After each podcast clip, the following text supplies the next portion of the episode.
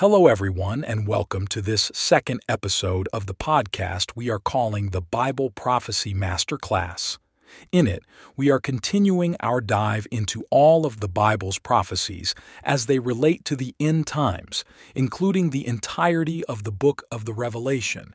Again, this is and will always be a study rooted in a prophecy series written by Mister Alvin Mitchell and Aria, along with Michael, that's me, and or others of my colleagues on occasion, will be your affable host. As noted in our trailers, our conviction here in the Bible Prophecy Masterclass is such that the road to Armageddon can be subdivided into at least three main, broad categories. Number one, the fall of Babylon the Great, Revelation eighteen. Number two, the rise and the global dominance of the Jews in Israel, per Ezekiel thirty-eight thirty-nine, and Thirfer three, God's systemic destruction of the earth, per Revelation six to nineteen.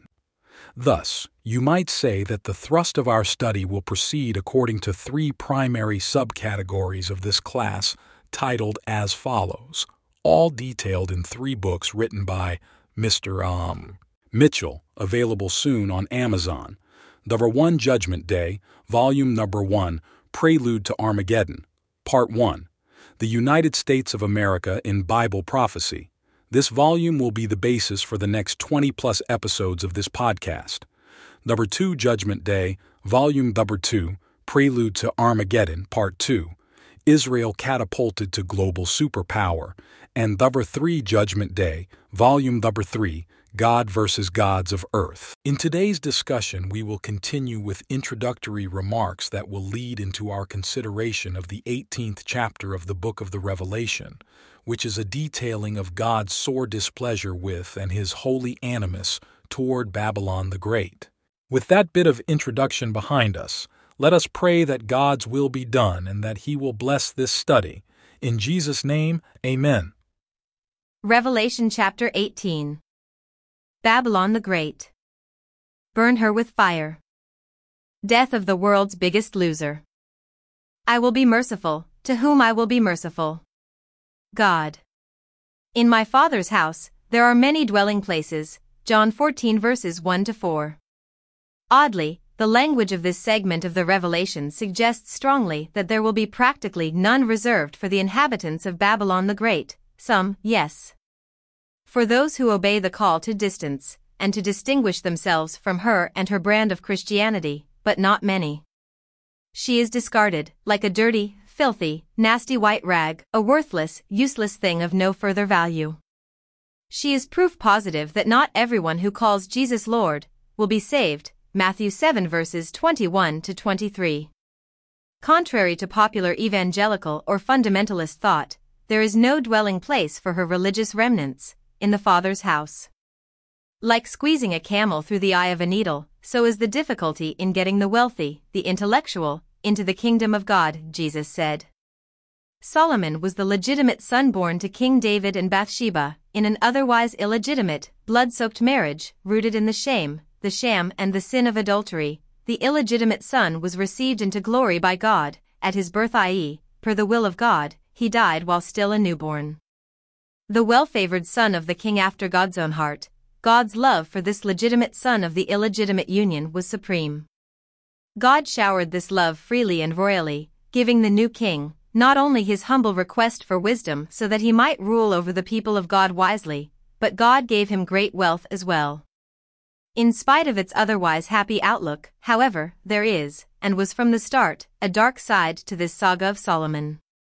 Not surprisingly, of course, God ultimately knew Solomon better than Solomon the wise man knew himself. The problem for this neophyte king lay not at all in that God, knowing the downside, failed to inform Solomon. Rather, this incident served to dramatize and play up the fact that this, the wisest man who ever lived, was yet utterly unperceptive and lacking in understanding. With the perceptivity and immense wisdom God imparted to him, Solomon appears to have sought diligently and found out profound statements of information on every subject under the sun. The one thing he did not know early in life, however, was himself. Speaking of the building of the temple proposed and provided for by King David, Solomon, like his father, appears to have never got the point. The temple of their short-term, understandably short-sighted, dreams, of which they spoke, and for which they prepared, materially, placed in juxtaposition to the one God had in mind, the one at the center of the long-term promise made to David, were two entirely different entities. With regard to the ultimate of the two temples, Solomon was told, in no uncertain terms, that he was not going to participate. He was rejected, even while he was yet the most favored and most blessed of all of Judah's kings. He lived large, high on the hog, all per the hand of the Lord his God. Nonetheless, all the while, this giant among Israel's kings, with all of his wealth and material possessions, was being blown off by his God as a loser. Intellectually, he soared on eagle's wings. He towered over all the kings of the earth. Yet, the message was, he would have no part in the coming of Israel's Messiah. It was a very subtle forecast that overshadowed the even more grim fact that this one, most highly esteemed of Almighty God, would in the end be lost forever. Among the most successful men of any generation, Solomon is therefore the world's biggest loser. The closest he will ever get to walking on streets of gold is the great white throne, before which he will stand at the last judgment. Thus, God's communication to him might be termed, in essence, a sublime implementation of the height of reverse psychology. God chose to lavish love and affection upon one he knew would not only ultimately fail miserably, but do so without ever looking or turning back. Similarly, in a manner mindful of the plight of King Solomon, Babylon the Great has been served notice of her status in God's eyes. She is rejected. Although, without controversy, she is the brainchild of Almighty God, he takes full responsibility for her being, all her wealth, all of her good deeds. Her appearance and the image she portrays upon the global stage will avail her nothing in terms of deliverance, in light of the awesomely awful plan of God for her. Stuffed to the brim with wealth, overflowing with prosperity untold, strutting in the stupidity of her arrogance, even as she revels in grand illusions of superiority, she is to him like a fatted calf, built and set up only to be struck through, knocked down in humiliation and eternal damnation.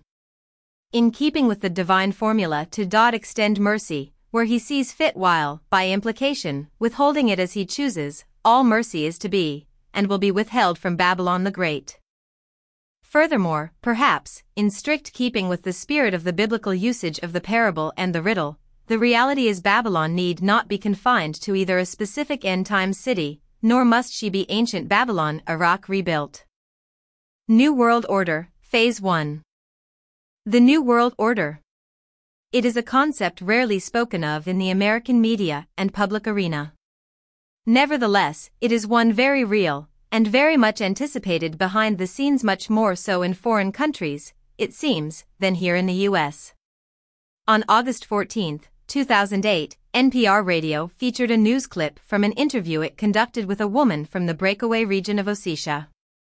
The focus of that interview was the Russian invasion of Georgia following Georgia's attempt to rein in the rebel state, which sought its independence, allegedly, according to the Georgians, instigated by the Russians. The woman stated dogmatically, something to the effect, that the Georgian president Mikhail Saakashvili's attempt to maintain control of those states which want to separate from Georgia while at the same time Georgia seeks to ally itself with the West via NATO was all part of the New World Order. See the sidebar titled The New World Order, on page thirty. Not long after that, someone else in the news was careful to make mention of this coming, global state of affairs. Former President George Bush Senior was shown in online video footage speaking affectionately, in glowing terms, about the New World Order, http colon slash slash www dot youtube dot com slash watch question mark v equals sign by xcogpz10.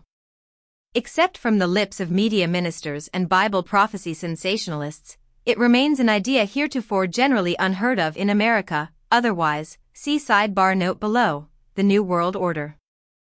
Heretofore, Babylon the Great has not received a fair amount of press in the Revelation narrative. As a separate, quantifiable entity, she only appears in but occupies all of the discussion confined to the eighteenth chapter. Babylon the Great in chapter seventeen is an inscription on the forehead of the woman in that riddle, who otherwise has no bearing on the entity in chapter eighteen.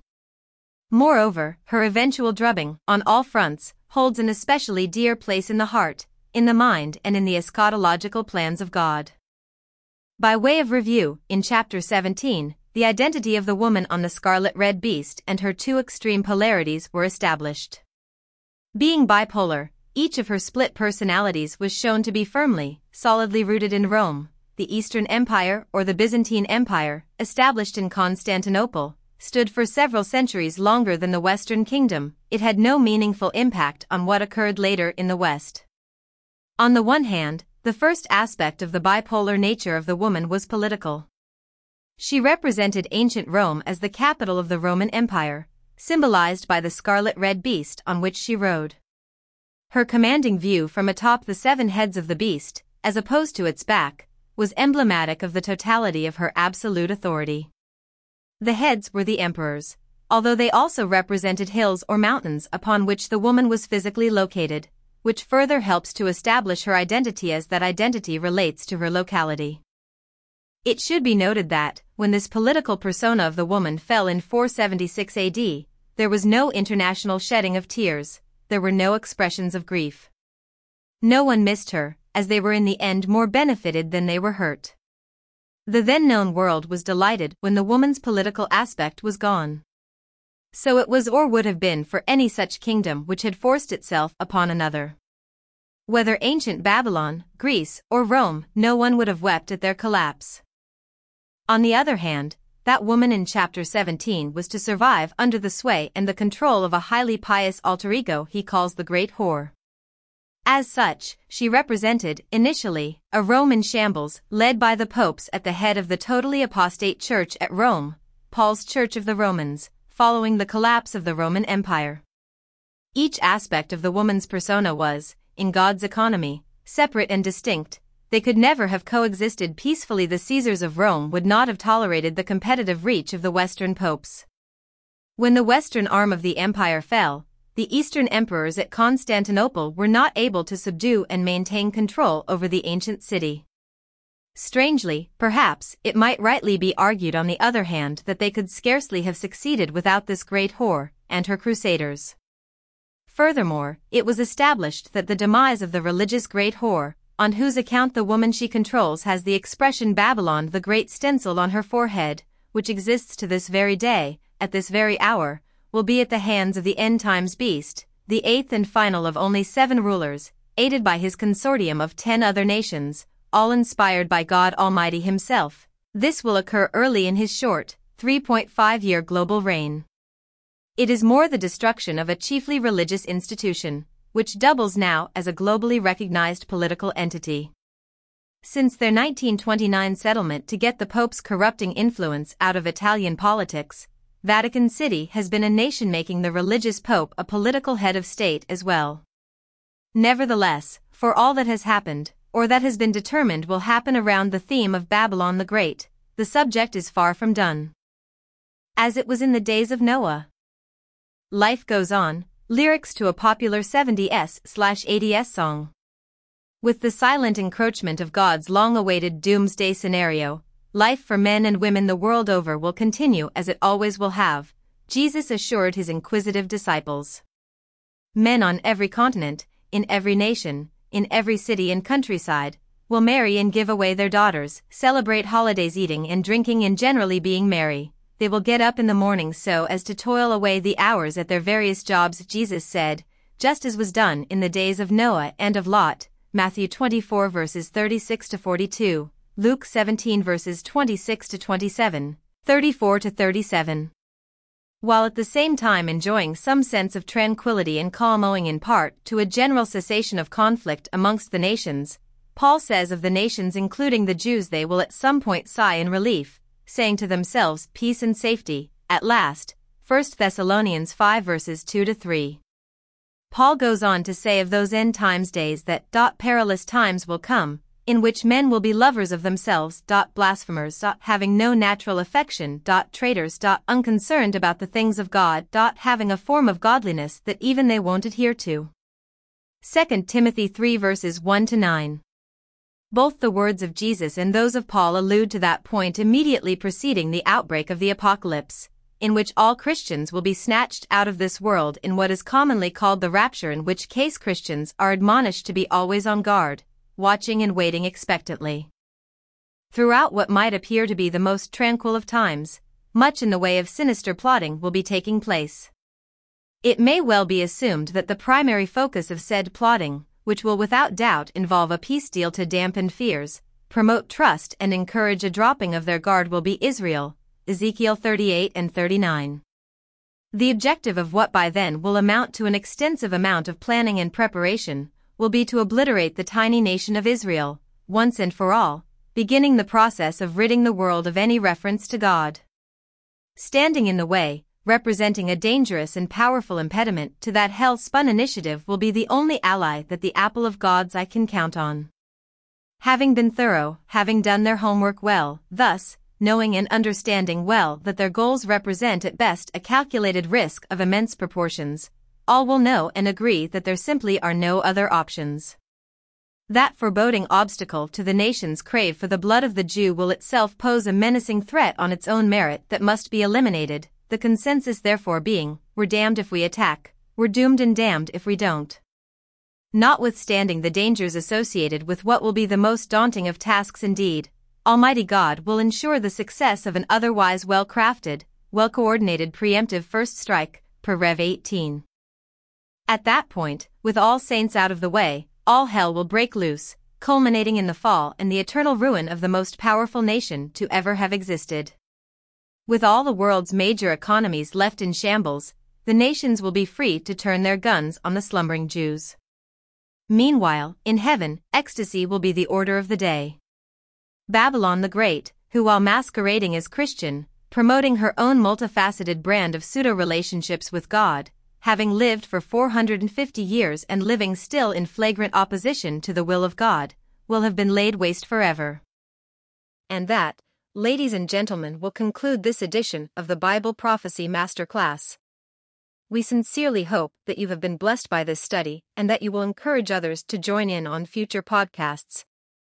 As we depart, please smash that like button and make plans to join us next time for episode number three of Judgment Day, volume number one, Prelude to Armageddon, part one, The United States of America in Bible Prophecy. Until next time, may God bless you.